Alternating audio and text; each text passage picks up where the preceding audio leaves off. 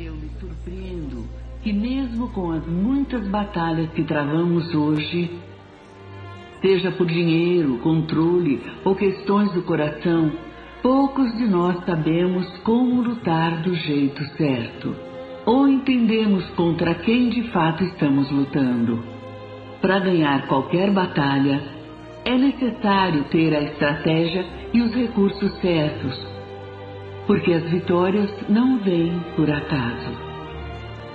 Só para eu saber, quanto do tempo que eu pedi para você vamos passar falando mal do seu marido? E quanto vamos passar pedindo ao senhor para intervir nessa situação? Desculpe, senhora Clara. É que quanto mais eu penso, mais eu fico nervosa. Os seus pensamentos sobre o seu marido são quase todos negativos, não são? Ele age como meu inimigo. Viu? Você está brigando com o inimigo errado. É claro que seu marido tem os problemas dele, mas ele não é seu inimigo. Quando eu briguei com o meu marido, eu estava lutando contra o meu próprio casamento e a minha família. Eu tentei corrigir o Leo durante anos, mas não consegui. Bom, não chegou a lugar nenhum com o Tony. Porque ele não é trabalho seu. Quem disse que era sua responsabilidade corrigir o Tony? O seu trabalho é amá-lo, respeitá-lo e orar por ele. Deus sabe do que ele precisa. E os homens não gostam quando as mulheres ficam sempre tentando corrigi-los. Elizabeth, você tem que pedir a Deus para que ele faça o que só ele pode fazer. E daí você tem que sair do caminho e deixar que ele faça. Mas, senhora Clara, vou ter que recuar Escolher o perdão e deixar ele fazer o que quiser comigo. Deus é um bom advogado de defesa. Confie isso a ele. E então vai poder mudar o seu foco para o verdadeiro inimigo. O verdadeiro inimigo? Aquele que fica escondido. Aquele que quer distrair você, te enganar e separar você do senhor e do seu marido, Elizabeth. Sabe, é assim que ele trabalha.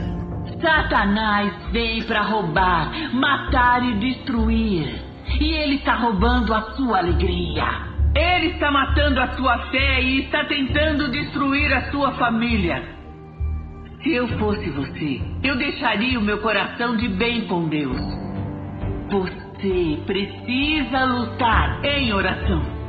Você precisa expulsar o verdadeiro inimigo da sua casa com a palavra de Deus. Está na hora de você lutar, Elizabeth. Está na hora de você lutar por seu casamento. Está na hora de você lutar contra o verdadeiro inimigo. Está na hora de você tirar as luvas e lutar.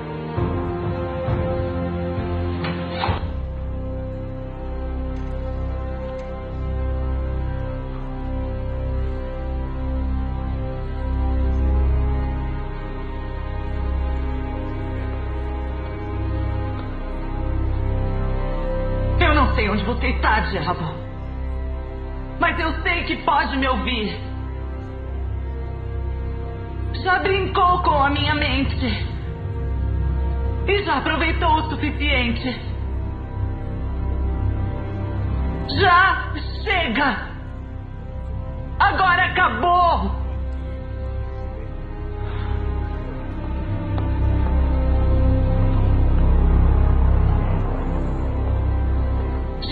É o Senhor dessa casa.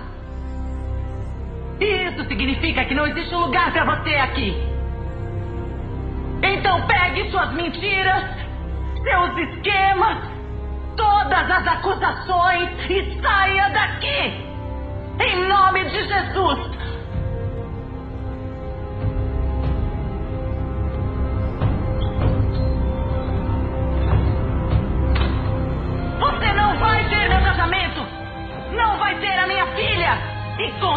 Certeza não vai ter o meu homem. Agora essa casa está sob nova gestão. Isso significa que você está fora.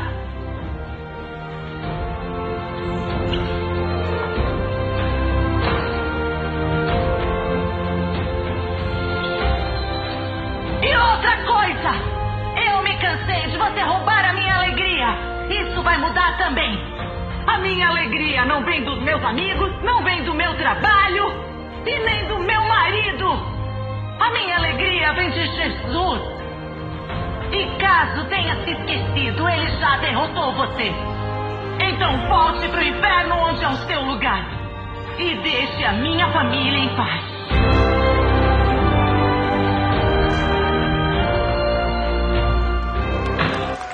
Nem imagino quantas suas orações e sua paixão por Deus deve ter significado para o seu marido. Nossa, eu queria tê-lo conhecido. Não. Não iria querer. Sabe, eu não era a mesma mulher naquela época. Quando Liu morreu, não estávamos nada bem. Eu sempre me senti em segundo plano, enquanto os militares ficavam em primeiro na vida dele. E eu era. era amarga, Elizabeth. Era muito amarga. Mas mesmo assim, Deus me mostrou o que fazer. Ele estava, estava me ajudando a lutar pelo Liu, a orar pelo Liu, e mesmo assim eu recusei. E eu ficava me segurando, me segurando até que já era tarde demais.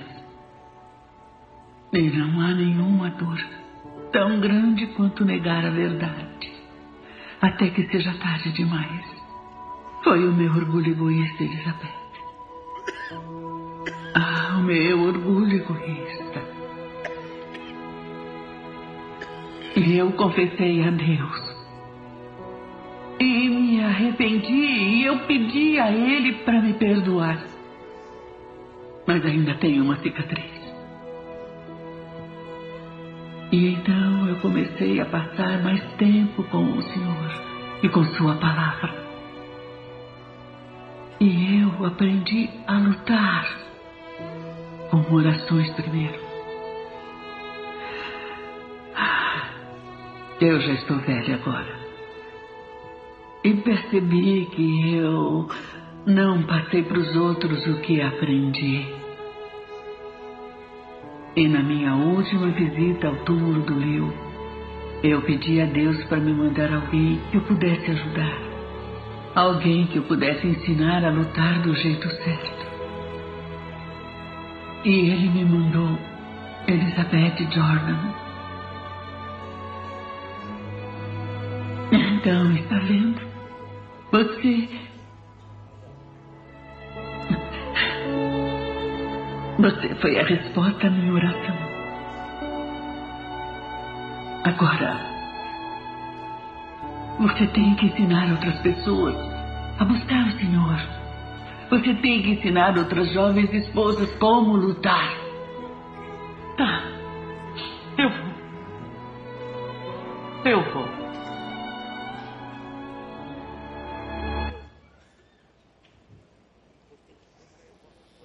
O filme Quarto de Guerra impactou a vida de milhões de pessoas ao redor do mundo inteiro. Não sei se você já teve o privilégio de assisti-lo. Parece que ele ainda está em cartaz em algumas salas. Mas se você ainda não assistiu, corra e assista. Porque esse filme tem mudado a vida de oração de muitas pessoas. É um filme muito real, muito prático, que nos traz lições muito importantes sobre esta excelente ferramenta que muitos cristãos conhecem, ouvem falar, mas raramente praticam. E quem sabe nesta manhã, neste lugar, há um sem número de pessoas que já ouviram falar muitas vezes sobre oração. Ouviram pregações sobre oração. Pessoas que cantam sobre oração. Que de vez em quando até que oram, mas ainda não estão totalmente familiarizados com esta prática tão importante. Nosso pastor, desde o final do ano passado, ele tem levado a nossa igreja, orientado pelo Espírito Santo, a orar. Ele iniciou uma série de mensagens sobre a oração face a face, Vários personagens da Bíblia que tiveram encontros com Deus através da oração. Deste púlpito, desta igreja, você tem recebido muito ensino. Então não falta conhecimento, não falta instrução, não falta o como fazer. Eu quero nesta manhã, nesta breve reflexão, fugir um pouco às regras homiléticas e trazer um pouco nesta reflexão, talvez um pouco de lição prática. Porque nós chegamos como equipe pastoral à seguinte conclusão no final do ano passado. Nós oramos muito pouco. Oramos mal. As nossas orações são rasas. São simples. São rápidas. Inconsistentes. Nós ainda não temos uma vida de oração. Apesar de saber muito sobre oração, nós não temos intimidade com Deus. Temos que fazer a meia culpa. Nós não oramos o necessário. As nossas orações são rápidas demais. Como disse, são simples demais. Ou só oramos quando o cerco aperta ou quando a situação realmente foge ao controle. A nossa oração, o nosso desejo é que a oração seja um estilo de vida para cada um de nós. Até quando você vai ouvir falar sobre oração? Até quando você vai ouvir mensagens, belos sermões sobre oração? Até quando você vai pedir os outros que orem por você? Até quando? Até quando a sua vida de oração será esta vida aí, rala, rasa, inconsistente? Nós não temos noção do que Deus é capaz de fazer através das nossas orações. Não temos noção. Dos milagres que podem acontecer, das portas que podem se abrir das restaurações, dos livramentos, que Deus pode proporcionar a partir dos joelhos dobrados. Nós não temos noção. Muitos aqui são simples espectadores de cultos. Vêm aqui em busca de uma grande e bela mensagem. Mas quando saem por aquelas portas, esquecem tudo que ouviram aqui e ficam aguardando o próximo encontro, o próximo momento, a próxima celebração, a próxima mensagem. Espectadores que ficam apenas observando as pessoas, o ir e vir, mas não tem de fato uma vida coerente, concreta de oração.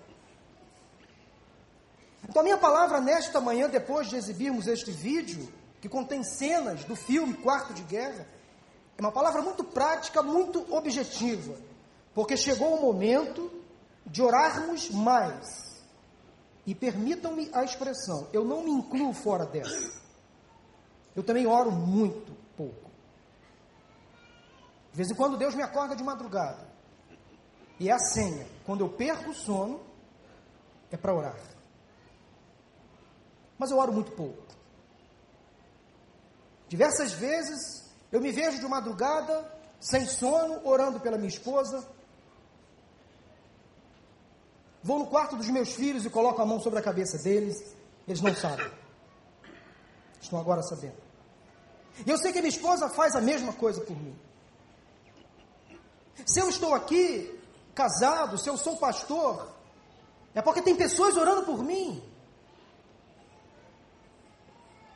Se Deus tem feito milagres na minha vida e na sua vida, é porque tem pessoas orando por mim e por você. Porque oração é uma ferramenta muito importante, porque oração é uma arma poderosa. Eu sou fruto de oração. Já contei aqui uma experiência há muitos anos da minha mãe. Minha mãe, quando engravidou eu sou caçula de oito irmãos. Minha mãe é bem pequenininha. Não sei se eu posso dizer a minha gravidez. Mas tá, a minha gravidez foi muito difícil. Eu quase não nasci. Depois de sete filhos, minha mãe com quase 36 anos, isso em 1971, façam as contas que você vai calcular a minha idade. Minha mãe sofreu muito durante a minha gestação. Fui um milagre de Deus. Não tenho dúvidas. Minha mãe conseguiu me criar com muito esforço, com muita dificuldade. Mas quando eu completei nove anos de idade, a minha mãe sofria de crises de asma. Naquela época não tinha muitos recursos na medicina. Meu pai cansou de levar minha mãe nos braços para o hospital. E quando eu tinha nove anos de idade, a minha mãe estava no hospital lá em Irajá. E ela me contou isso depois. E ela pressentiu que naquele momento ela iria morrer. Ela morreria. E ela fez uma oração naquele hospital, antes de partir para a eternidade. Ela falou: Deus, eu não posso morrer agora. O meu filho tem nove anos. Ele depende muito de mim. Deixa eu completar, deixa ele completar pelo menos 12. Foi o acordo que minha mãe fez com Deus. Ela disse, ela pediu, deixa ele completar apenas 12 anos, e depois o Senhor pode me levar. Deus ouviu a oração da minha mãe. Eu completei 12, completei 24, completei 36, completei 44, estou indo para 45, minha mãe ainda está viva. Ainda está viva. E ela foi curada da asma. Foi curada daquela bronquite que quase a levou. Porque eu creio no poder da oração. Eu creio no poder dos joelhos que se dobram. E se você está aqui nesta manhã, você está aqui porque tem pessoas orando por você. Se nós que somos pastores estamos aqui podendo ministrar, tão somente pela graça de Deus, porque pessoas oram por nós. De vez em quando eu encontro algumas pessoas aí pelos corredores, e os demais pastores também encontram, dizendo assim: Olha, estou orando por você. Tem irmãos que acordam de madrugada, de madrugada, quatro e meia da manhã, e oram pelos pastores desta igreja. Meu irmão, não é fácil estar aqui. Para o pastor Wanda não é fácil estar aqui. É muita opressão. É muita perseguição. Porque Satanás sabe que se ele derrubar um pastor, um líder, ele vai derrubar uma grande parcela. Então ele quer poupar esforços. Ele é estratégico. Então continue orando por nós. E nós vamos continuar orando por vocês. Porque eu também creio que se você está casado, se seu filho está aqui, é porque tem gente orando por você e pela sua família. Eu oro e choro por muitos casais, por muitas famílias em crise. Se há uma coisa, se tem uma coisa que me constrange, que me entristece, é quando eu percebo um casal se separando. Isso me inquieta, me paralisa, tira o meu sono. Eu preciso orar mais. Porque há poder na oração. Deus faz milagres, ressuscita até mortos, cura o enfermo, restaura casamentos, tira os jovens das drogas, tira o enfermo do leito. Eu tenho certeza que há pessoas aqui que já passaram pelo vale da sombra da morte. E Deus trouxe de volta. Por quê? Não há coincidência no reino de Deus. Há joelhos que se dobram. E Deus ouve oração. Deus responde às nossas orações.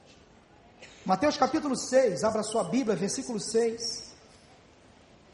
Esse texto da palavra de Deus, Mateus capítulo 6, a partir do versículo 5 até o versículo 13, 14, 15, é um dos principais textos na Bíblia sobre oração é quando Jesus ensina-nos a orar.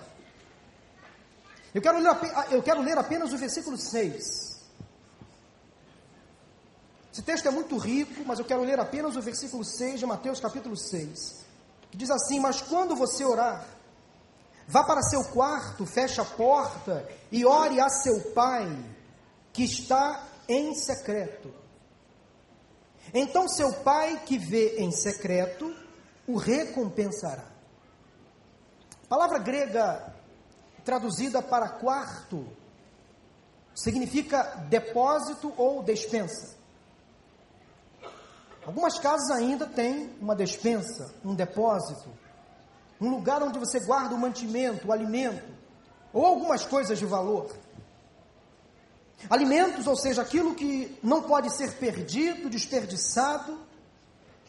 Diferentemente da maioria das, dos aposentos das casas da Palestina, o depósito ou a despensa tinha uma porta que podia ser trancada. Era praticamente o único cômodo da casa que tinha uma porta e uma chave. Portanto, a orientação bíblica, de forma muito prática, é para que cada um de nós, ao orarmos, nós devemos ter esse momento a sós com Deus, sem impedimento, sem atravessamento, sem nenhum tipo de incômodo. Ou seja, entre no seu quarto, entre no lugar onde você pode ter mais intimidade com Deus, mais tempo, para ninguém ficar te incomodando ou para que você não distraia a sua atenção.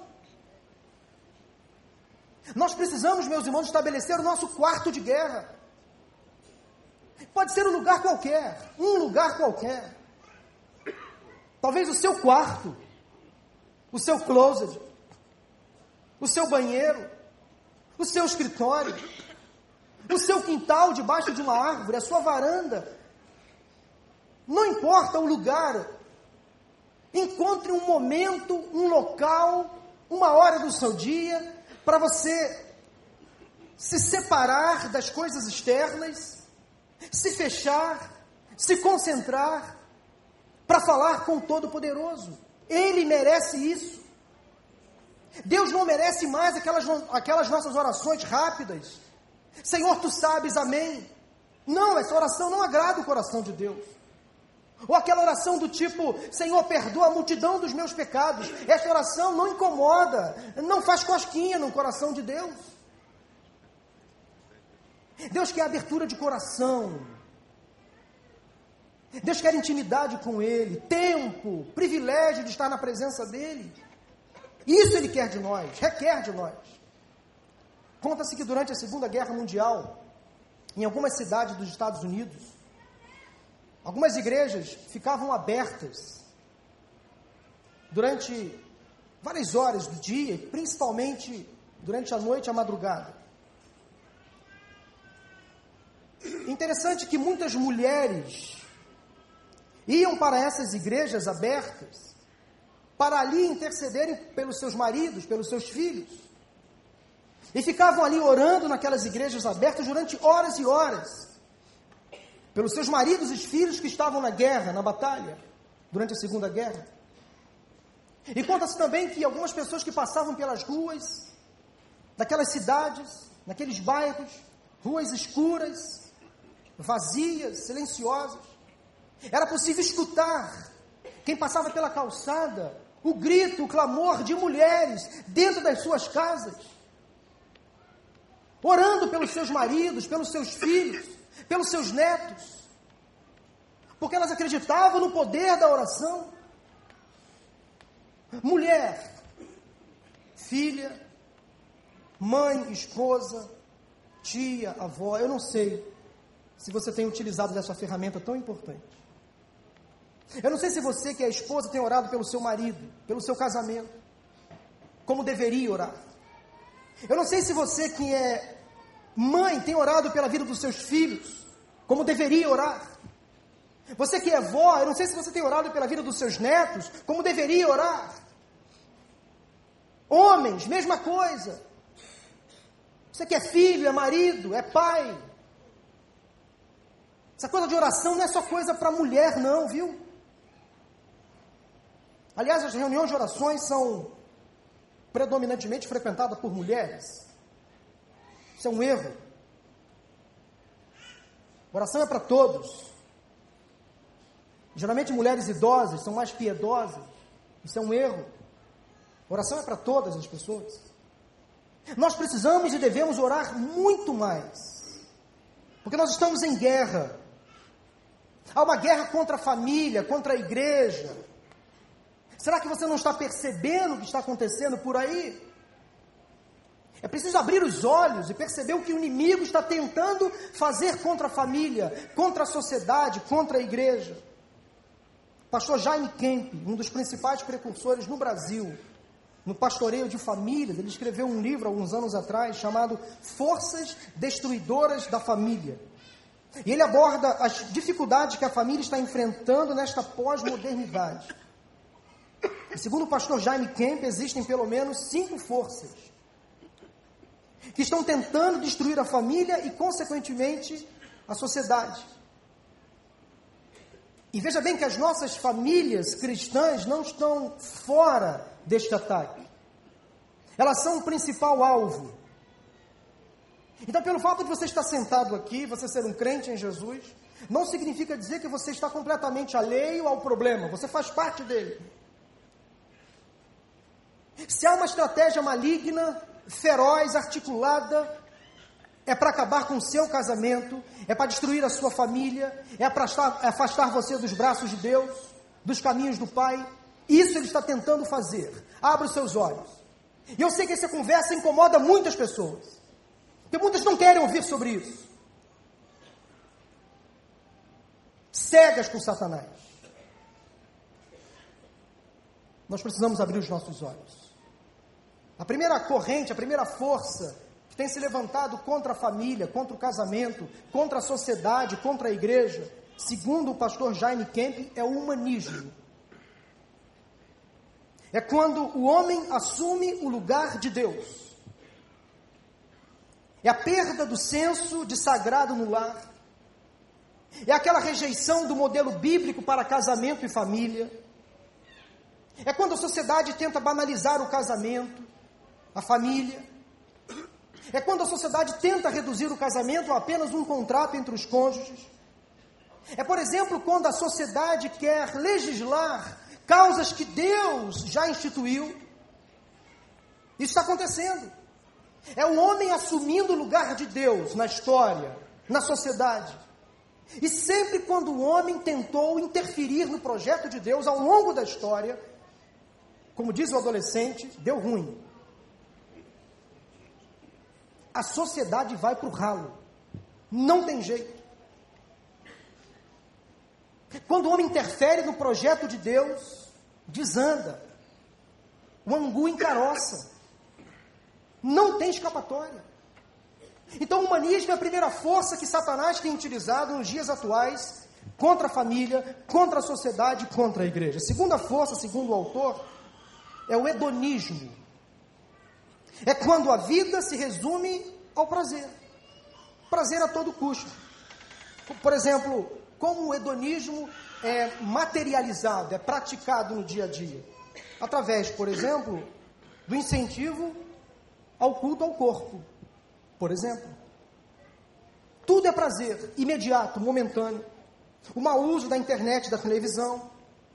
Há uma erotização, por exemplo, precoce, exagerada as pessoas querem se expor, expor o seu físico, os seus músculos, como se isso fosse sinônimo de prazer. É o apelo ao, consumi ao consumismo, é a inconsequência da juventude, o pragmatismo, o imediatismo de muitas pessoas que querem ter prazer apenas agora, custe o que custar. Eu quero ter prazer, o máximo que eu puder. Experimentar de prazer é válido. Mas vem o dia seguinte. Depois de 30 segundos de êxtase, depois de 30 minutos num relacionamento fora da vontade de Deus, às vezes vem uma eternidade de sofrimento. Depois que o jovem ou adolescente, por exemplo, aceita um convite para ir a um baile, a uma boate, e ali começa a se relacionar com as más companhias, por exemplo, começa a consumir drogas, mesmo lícitas, por exemplo, aí abre uma porta para o caos, para o sofrimento. Às vezes é um trago de cigarro ou de maconha, cigarro da maconha. Pronto, uma porta se abre. Às vezes é um gole numa taça, uma porta que se abre para a destruição. Isso é o hedonismo, prazer imediato, custe o que custar. A terceira força que tem destruído a família, o casamento, a sociedade, é o relativismo. Quando as regras são extintas. para o relativista, tudo é relativo, nada mais é absoluto. Tudo depende do ponto de vista.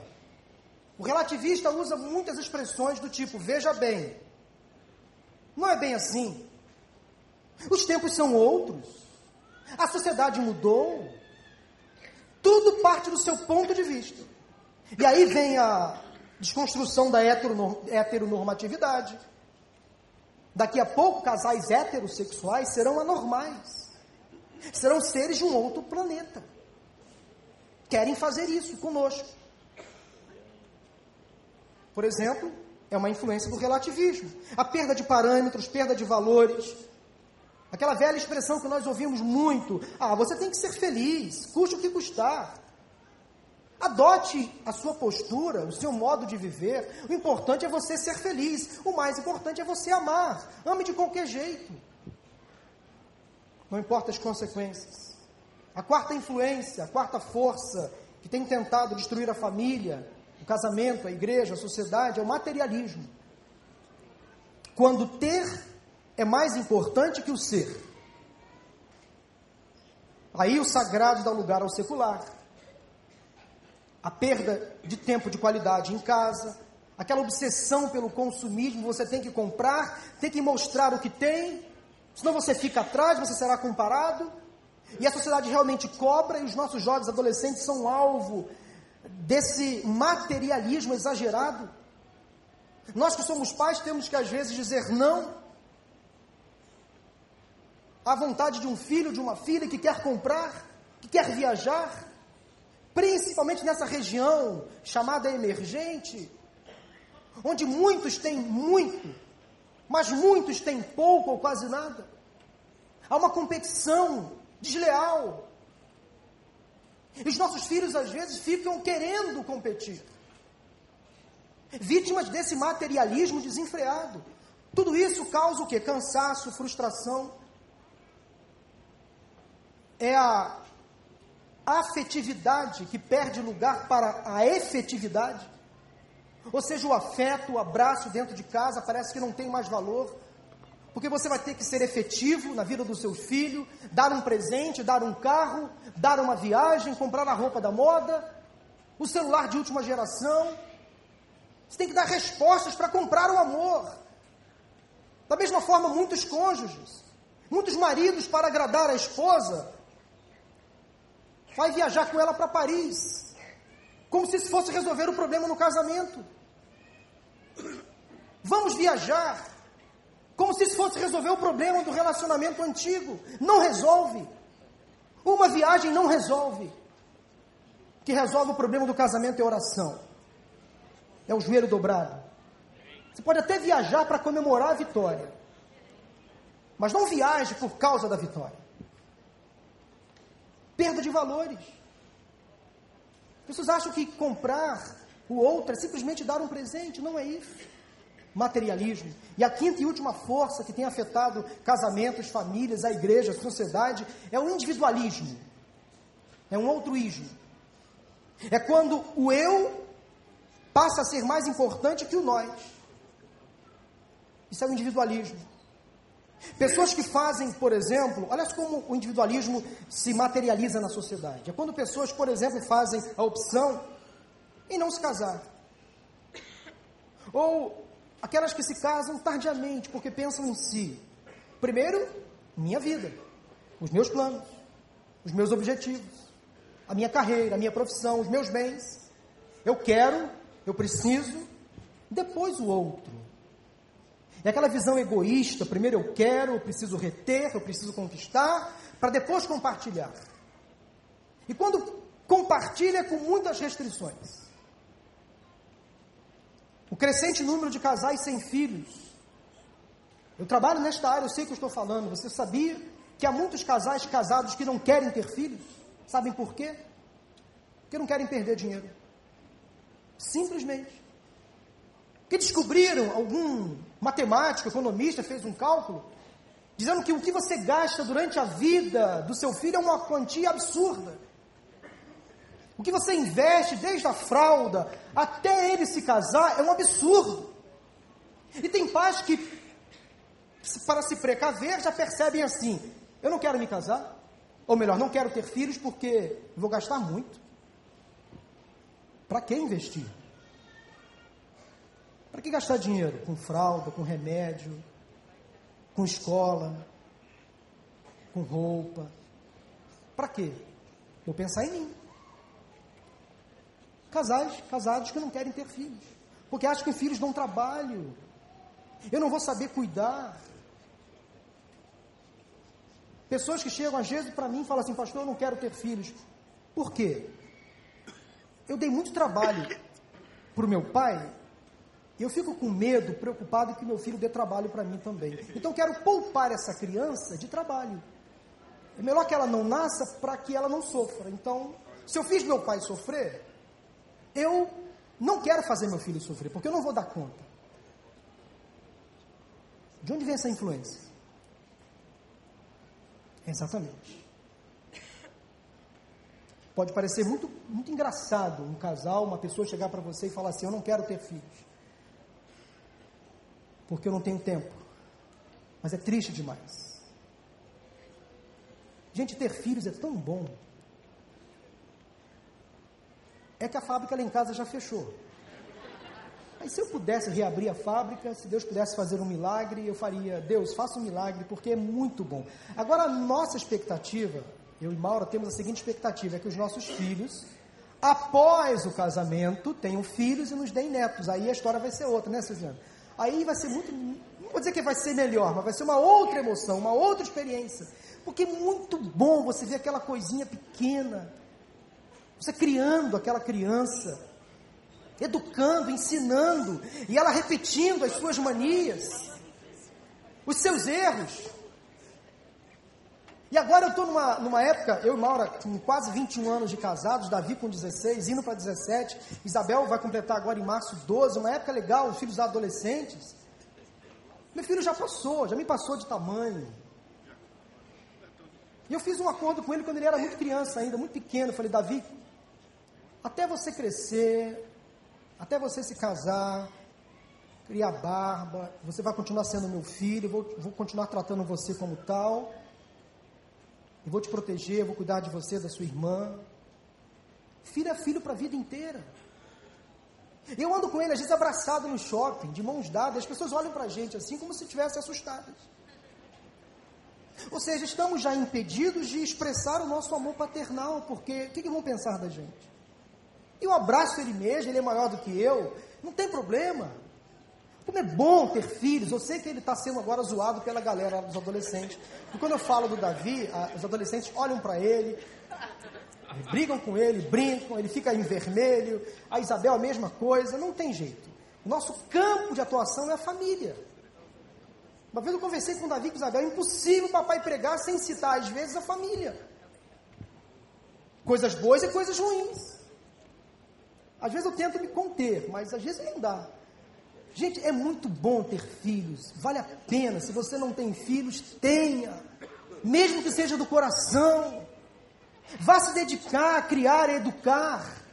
Seja um bom pai, uma boa mãe. Não entre nessa neura moderna de que filho dá trabalho. Dá sim, mas vale muito mais a pena. E quando você envelhecer, quem vai cuidar de você?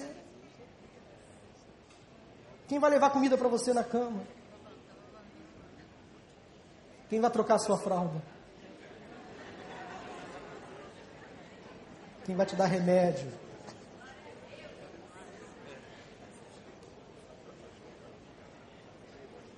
Quem vai fazer a sua barba? Quem vai levar você para passear? Uma coisa que meu pai não abre mão é que eu leve ele para passear. Eu faço isso com prazer. Levo meu pai e minha mãe para passear. Toda, uma vez por semana, toda sexta-feira, pelo menos, eu estou lá tomando café com meu pai e com a minha mãe. Ainda tenho esse privilégio. Não sei até quando.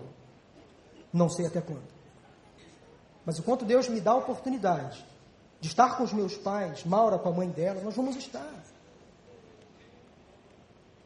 E outra coisa, respeito quem pensa o contrário, é uma opinião pessoal nunca deixaria o meu pai, a minha mãe num asilo. Opinião pessoal, tá? Pessoal. Respeito quem faz. Às vezes eu entendo que há exceções, há famílias que não têm condições de cuidar do idoso, não tem estrutura. Eu estou falando de abandono. Eu não falo daquele, daquele filho que deixa o pai e a mãe no asilo e abandona, esquece. Há pessoas que precisam deixar por causa de cuidados. Não tem em casa uma estrutura para cuidar do idoso, isso é diferente. Mas eu vejo muitos filhos abandonando seus pais nos asilos. Ou que em casa batem nos seus pais, brigam, xingam. Absurdo. Tente pensar, ou tente lembrar, ou tente descobrir tudo aquilo que seu pai e sua mãe já, já fizeram por você ao longo da vida. Não faça isso. Individualismo imperando em muitos corações, em muitas vidas. O crescente número de divórcios, a banalização da vida. Hoje, sexta-feira, eu estava lendo num jornal. A Organização Mundial de Saúde parece que está perdendo a guerra contra o mosquito. O governo brasileiro já disse: não temos mais o que fazer. Parece que aquele mosquitinho está colocando o mundo da saúde rendido. E eu li uma matéria de uma antropóloga feminista que quer levar ao Supremo Tribunal Federal a ideia, o projeto, para que seja discutido e votado o aborto em casos de microcefalia. Ou seja, os ativistas do aborto não se contentam mais. Em vez desses camaradas ficarem pensando em matar o mosquito, querem matar crianças. Nós temos que matar é o mosquito e não crianças. Isso é muito sério, irmãos. Querem matar crianças. O aborto já é permitido no Brasil, em três casos apenas quando a mulher, a mãe, é vítima de estupro, quando o feto é anencéfalo, ou quando a mulher, a mãe, corre risco de morte. Apenas nesses três casos é permitido o aborto, inclusive bancado, financiado pelo SUS. Mas agora querem que a microcefalia também seja opção para o aborto porque querem dar às mulheres a liberdade de legislar sobre o seu próprio corpo. Ora, o bebê que está no seu ventre não é o seu corpo, é um outro corpo. E essa criança não tem direito ainda a se expressar. Aborto é assassinato. A, a Bíblia não fica em cima do muro.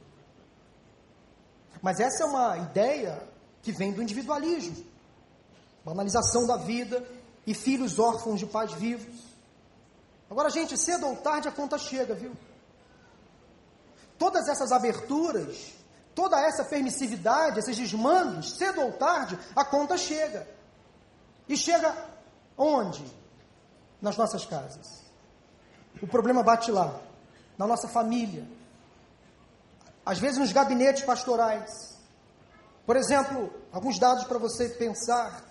O número de separações e divórcios cresce assustadoramente no Brasil, inclusive entre casais cristãos, casais crentes, que se casaram e parece que não têm noção da importância do ato conjugal. Somos o maior país consumidor de drogas da América do Sul. Cresce entre adolescentes e jovens o número de envolvimentos em práticas ocultas, magia negra, todo tipo de ocultismo, uso de drogas ilícitas, perversões sexuais. Cresce entre adolescentes e jovens e até entre crianças a prática do homossexualismo e também do bissexualismo. Isso é uma onda moderna. Aquela menina com pai, com a sua mãe, heterossexual, com essa opção, entre aspas, mas ela não vê problema algum de dar um beijinho numa amiga. de ficar com a amiga, de namorar a amiga, de até ter relações sexuais com a amiga. Mas depois ela vai ter o mesmo tipo de relação com o amigo, com o menino. Então ela vive essa vida dupla, dupla durante muito tempo. Até lá na frente ela sofrer. Isso traz sofrimento, gente. Vocês não têm noção. Ou melhor, vocês têm noção. Do que essa confusão tem causado em muitas famílias. A conta está chegando. Liberalismo exagerado na televisão. Aí vem o carnaval. Você vai ver só. O que estão fazendo contra a família. O crescimento de casos de portadores de doenças sexualmente transmissíveis voltou a assustar. O número de pessoas no Brasil vítimas do vírus HIV cresceu assustadoramente na última década. O Ministério da Saúde não sabe mais o que fazer. A pressão popular, através do movimento feminista, como já disse, para a liberação do aborto, nós ocupamos o quarto lugar no ranking mundial de sites dedicados à pornografia infantil. Isso é o Brasil. A indústria pornográfica no Brasil fatura cerca de 30 milhões de dólares por ano. E as denúncias de violência sexual contra a mulher cresceram em 2014, comparado com 2013, 20%. E cresce. Talvez há mulheres aqui nesta manhã vítimas de abuso sexual, de agressão doméstica, familiar. Quem sabe há maridos aqui, há homens agressores. Isso tem que ser extinto em nome de Jesus. Nós não podemos mais admitir agressão dentro de casa. Casais cristãos se agredindo. Às vezes, adolescente, você percebe a índole do menino, ainda adolescente, namorando uma menina, como, ela como ele trata a menina. Acabou o romantismo, não tem mais esse negócio de ceder a vez, de dar o espaço de tratar a menina como parte mais frágil, como de fato é, está na palavra de Deus. A mulher é a parte mais frágil. Tem que ser tratada com honra, com dignidade. E quer ver, marido, homem, uma oração que Deus não responde? É a oração de um homem agressor, que trata a sua esposa de forma indigna. Leia 1 Pedro 3, versículo 7 orações interrompidas, homens, homens que não tratam suas esposas com dignidade. E a dignidade masculina começa no namoro. Atenção, adolescentes e jovens, passem a tratar as suas namoradas, suas noivas com zelo, com carinho, com cuidado. Leva rosa, leva para jantar, paga a conta. Abre a porta do carro. Trata como uma flor essa menina. Gosto de adolescente ficar empurrando menina. Que negócio é esse? Eu sou de uma época, ainda posso dizer isso? Eu sou de uma época em que nós meninos tratávamos as nossas colegas com respeito. Nós tínhamos um ciúme, né, amor? Aí se chegasse alguém de uma outra igreja para namorar as meninas da nossa igreja, a gente logo montava a guarda. Que negócio é esse? Gavião de fora aqui não. A gente se protegia, olhava, cuidava. Na hora de entrar no ônibus, naquela época não tinha carro, na hora de entrar no ônibus, elas entravam primeiro. Deixava sentar sempre na janela. Sempre na janela. Na hora de sair, a gente levantava primeiro, deixava ela sair, e na hora de descer, descia na frente para segurar. Era isso. Ou não era? Amém, pastor Eric? Amém, amém. É isso aí, gente. Tem que tratar bem essa, essa mulherada. Tratar assim. A gente está perdendo essas coisas. Ah, meu Deus.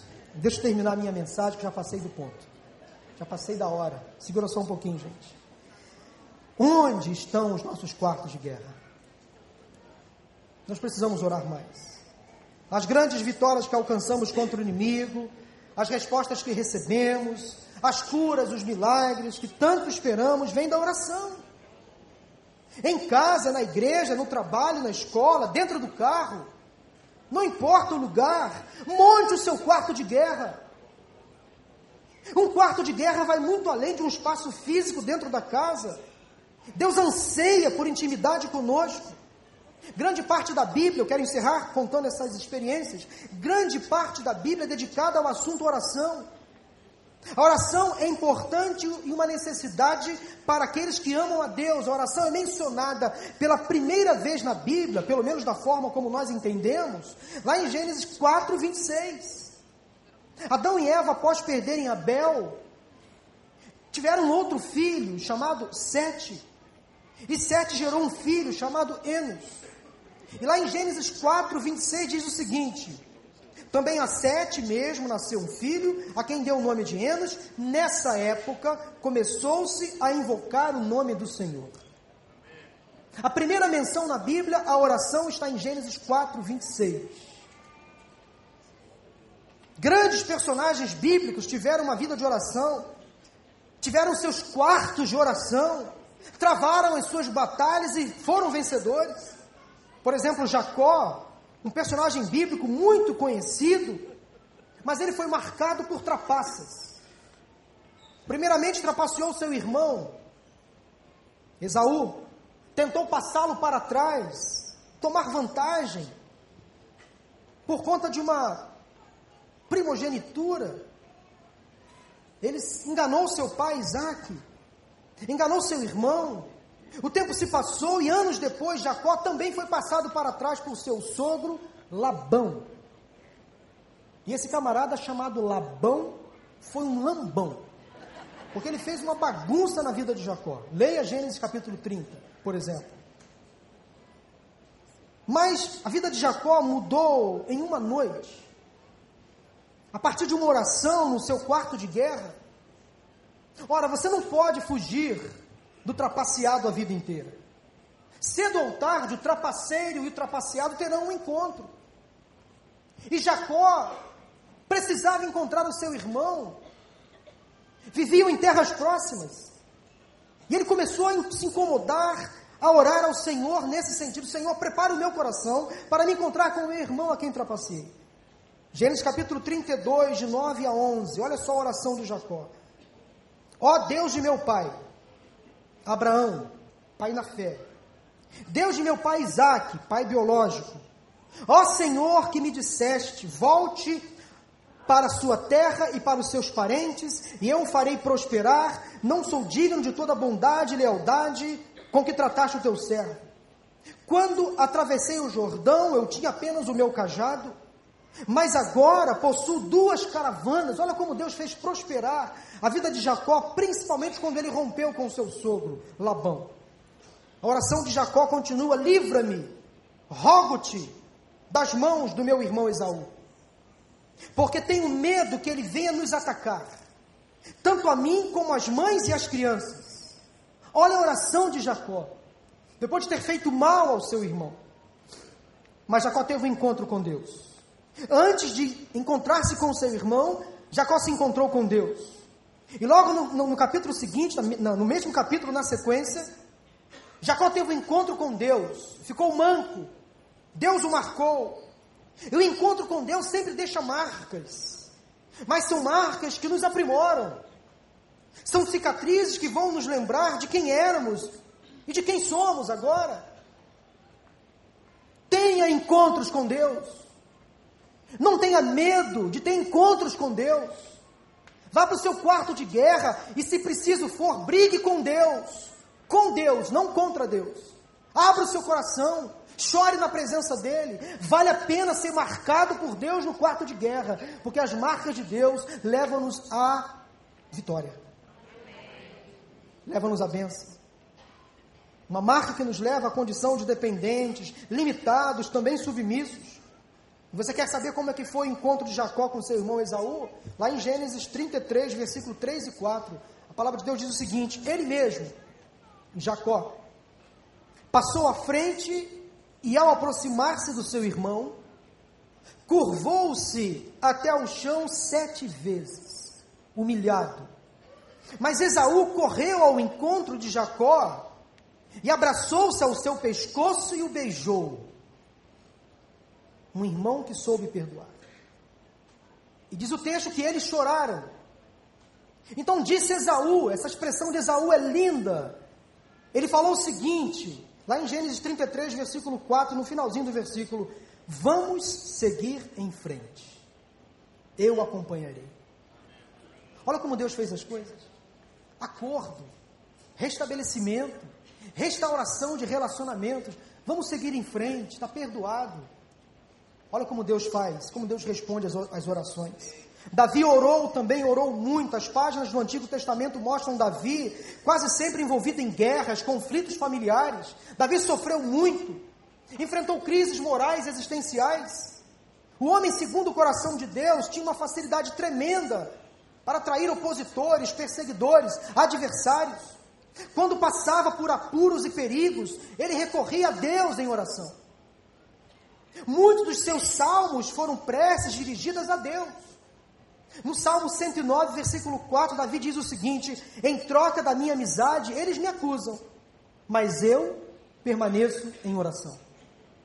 Davi especializou-se em oração. O quarto de guerra de Davi estava sempre ocupado. No Salmo 34, versículo 4, ele afirmou: Busquei o Senhor e ele me respondeu, livrou-me de todos os meus temores. Daniel enfrentou dias difíceis. Ele era um escravo, estava em apuros. Antes de se tornar, ou de ser, de ser lançado na cova dos leões, ele fez a seguinte oração, Daniel capítulo 6, versículo 10. Quando Daniel soube que o decreto tinha sido publicado para lançá-lo na cova, foi para casa. Para onde? Para o seu quarto. No andar de cima, onde as janelas davam para Jerusalém. E ali fez o que costumava fazer. Três vezes por dia, ele se ajoelhava e orava agradecendo ao seu Deus. E o que dizer de Paulo e Silas? O quarto de guerra foi feito na cadeia, numa cela escuro, escura, fria. Atos 16, 25, diz que por volta da meia-noite eles estavam orando e cantando hinos a Deus, enquanto os outros presos ouviam. Daniel foi liberto da cova. Paulo e Silas da prisão, por causa da oração. Davi foi liberto dos seus inimigos. Até hoje é celebrado, é lembrado como homem segundo o coração de Deus, por causa das suas orações. Jesus, antes de morrer, antes de enfrentar o sofrimento da cruz, ele foi várias vezes para o seu quarto de guerra. Mateus 26, 36, pressentindo o que lhe aconteceria, a batalha que enfrentaria. Ele disse o seguinte para os seus discípulos: sentem-se aqui, enquanto vou ali orar. Ele foi sozinho orar. Entenda uma coisa: há batalhas que você vai ter que enfrentar sozinho. Você tem que se acostumar a orar, às vezes, sozinho. É você e Deus. Você não vai ter a quem recorrer. Para terminar, Jonas, o profeta Fujão, fez do interior do grande peixe o seu quarto de guerra. Lá em Jonas 2, 2 e 3. Em meu desespero clamei ao Senhor e ele me respondeu. Do ventre da morte Gritei por socorro e ouviste o meu clamor. Onde é o seu quarto de guerra? Você precisa ter um quarto de guerra. Você precisa sair daqui nesta manhã disposto a orar. Não mais adiar este compromisso prático com Deus. Encontre o seu quarto de guerra. É no seu quarto de guerra onde você precisa travar as suas mais intensas batalhas. E é lá que o Senhor tem reservado para você as grandes vitórias. Para terminar, eu quero ler 2 Crônicas 7, 14, 15 e 16. E se o meu povo, que se chama pelo meu nome, se humilhar e orar, buscar a minha face, e se afastar dos seus maus caminhos, dos céus o ouvirei, perdoarei o seu pecado, curarei a sua terra de hoje em diante, os meus olhos estarão abertos, os meus ouvidos atentos às orações feitas neste lugar. Escolhi e consagrei este templo para que o meu nome esteja nele para sempre. Meus olhos e o meu coração nele sempre estarão. Que Deus te abençoe. Faça da sua vida uma vida de oração. Faça de alguma parte da sua casa um quarto de guerra. Comece a orar agora. Vamos terminar esse culto orando. Nós vamos cantar uma música sobre oração daqui a pouquinho. Eu não sei como você vai querer orar nesta manhã, neste momento. Talvez de pé, talvez ajoelhado, talvez sentado. Mas eu queria que ninguém se movimentasse antes do término do culto, porque agora é hora de oração. É hora de batalha. Este santuário, este espaço físico, melhor dizendo, que nós somos santuários de Deus, ele está sendo transformado agora no nosso quarto de guerra. Em que área da sua vida você tem travado as suas batalhas? É no seu trabalho? É nos seus estudos? É na sua família, no seu casamento? É com os seus filhos? Sua batalha ultimamente tem sido travada na área da saúde? Você está enfermo? Alguém enfermo na sua família? Alguém afastado do Evangelho? Seu casamento está em ruínas? Seus filhos envolvidos com as drogas? Eu não sei em que área você está travando batalhas, mas eu sei que o nosso Deus ouve orações, responde e nos dá o livramento, a vitória, o escape. Deus responde orações.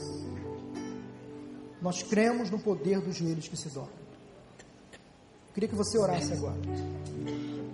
Ore por você, ore por alguém. Ore pelos pastores, ore pela igreja. Ore pelo governo. Ore pela presidenta da República. Tão criticada.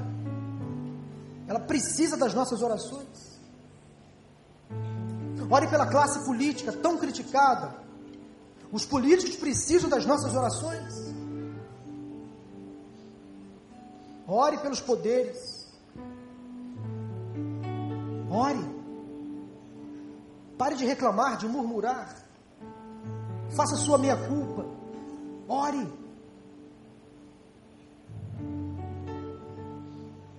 De você reclama da corrupção, mas você corrompe e é corrompido. Diz você reclama que Deus não age, mas você não ora. É tempo de orar. É tempo de buscar a presença de Deus. Passe um tempo aí em oração. Não é perda de tempo, é investimento. Senhor Deus, em nome de Jesus, ouça a oração agora do teu povo, que clama, Senhor, que intercede, que confessa pecados, te agradece pelas bênçãos. Senhor, leva-nos a ter uma vida mais intensa de oração. Que saiamos do discurso, apenas do aprendizado, da teoria. Que não sejamos mais simplesmente ouvintes, mas praticantes da tua palavra. Senhor, em nome de Jesus, Coloque no coração de cada pessoa, começar no coração deste pregador. Desejo de orar. E que haja em nós essa mudança de comportamento efetiva, mudança efetiva a partir de hoje. Que possamos orar mais. Ter um tempo contigo a sós. Seja em casa, no trabalho, no carro, na igreja. Irmãos que oram aqui no Manhã com Deus todo dia às sete e meia da manhã toda terça-feira, a partir das nove horas, na consagração. Traga o teu povo para estar aqui em oração, durante os dias da semana. Os adolescentes nas suas casas, nas suas escolas, os jovens também, mova o coração do teu povo para a oração. Ó Senhor, restaura casamentos, abençoe as famílias, livra os nossos filhos das más companhias, das drogas. Traga sobre nós a unção, o avivamento, Queremos ver, ó Deus, neste lugar vidas sendo edificadas, salvas, libertas. Queremos ver cura, milagres neste lugar. Que o Espírito Santo tenha total liberdade para agir entre nós. Abra, Senhor, as janelas do céu. Derrame sobre nós as bênçãos que tanto necessitamos. E traga um avivamento no meio do teu povo, em nome de Jesus. Ao término desta celebração, leve o teu povo em paz e segurança Logo mais à noite, à tarde também, à noite nos batismos, Senhor, fale o coração da tua igreja, nos cultos da tarde e da noite. É o que nós oramos em nome de Jesus. Amém, amém e amém. Vamos cantar uma última canção. Logo após, vamos em paz em nome de Jesus.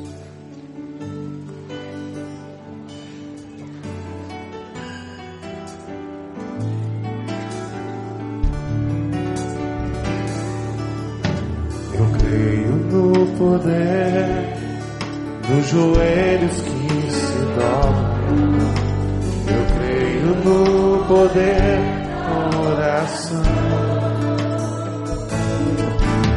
Eu creio no poder das mãos que se levantam. Eu creio no poder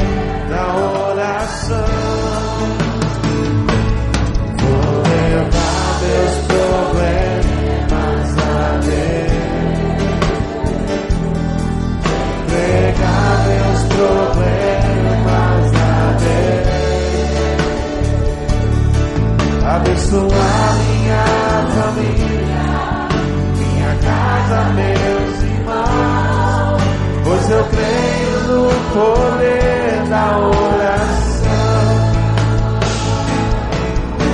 Eu creio no poder da oração. Eu creio no poder da brasa viva no altar.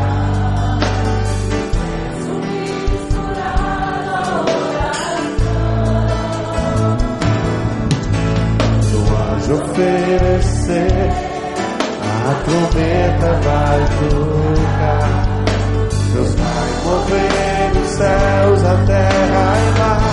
Vou levar os problemas a Deus. Vou levar.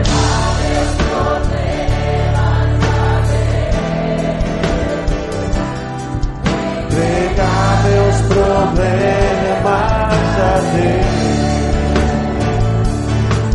abençoar minha família, minha casa, os meus irmãos, pois eu creio no poder da oração.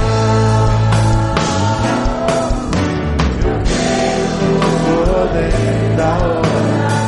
Sim, eu creio, eu creio no poder da oração. Sim, eu creio, Senhor. Eu creio no poder da oração. Vai em paz até seu lado, irmão. Que Deus abençoe a sua vida.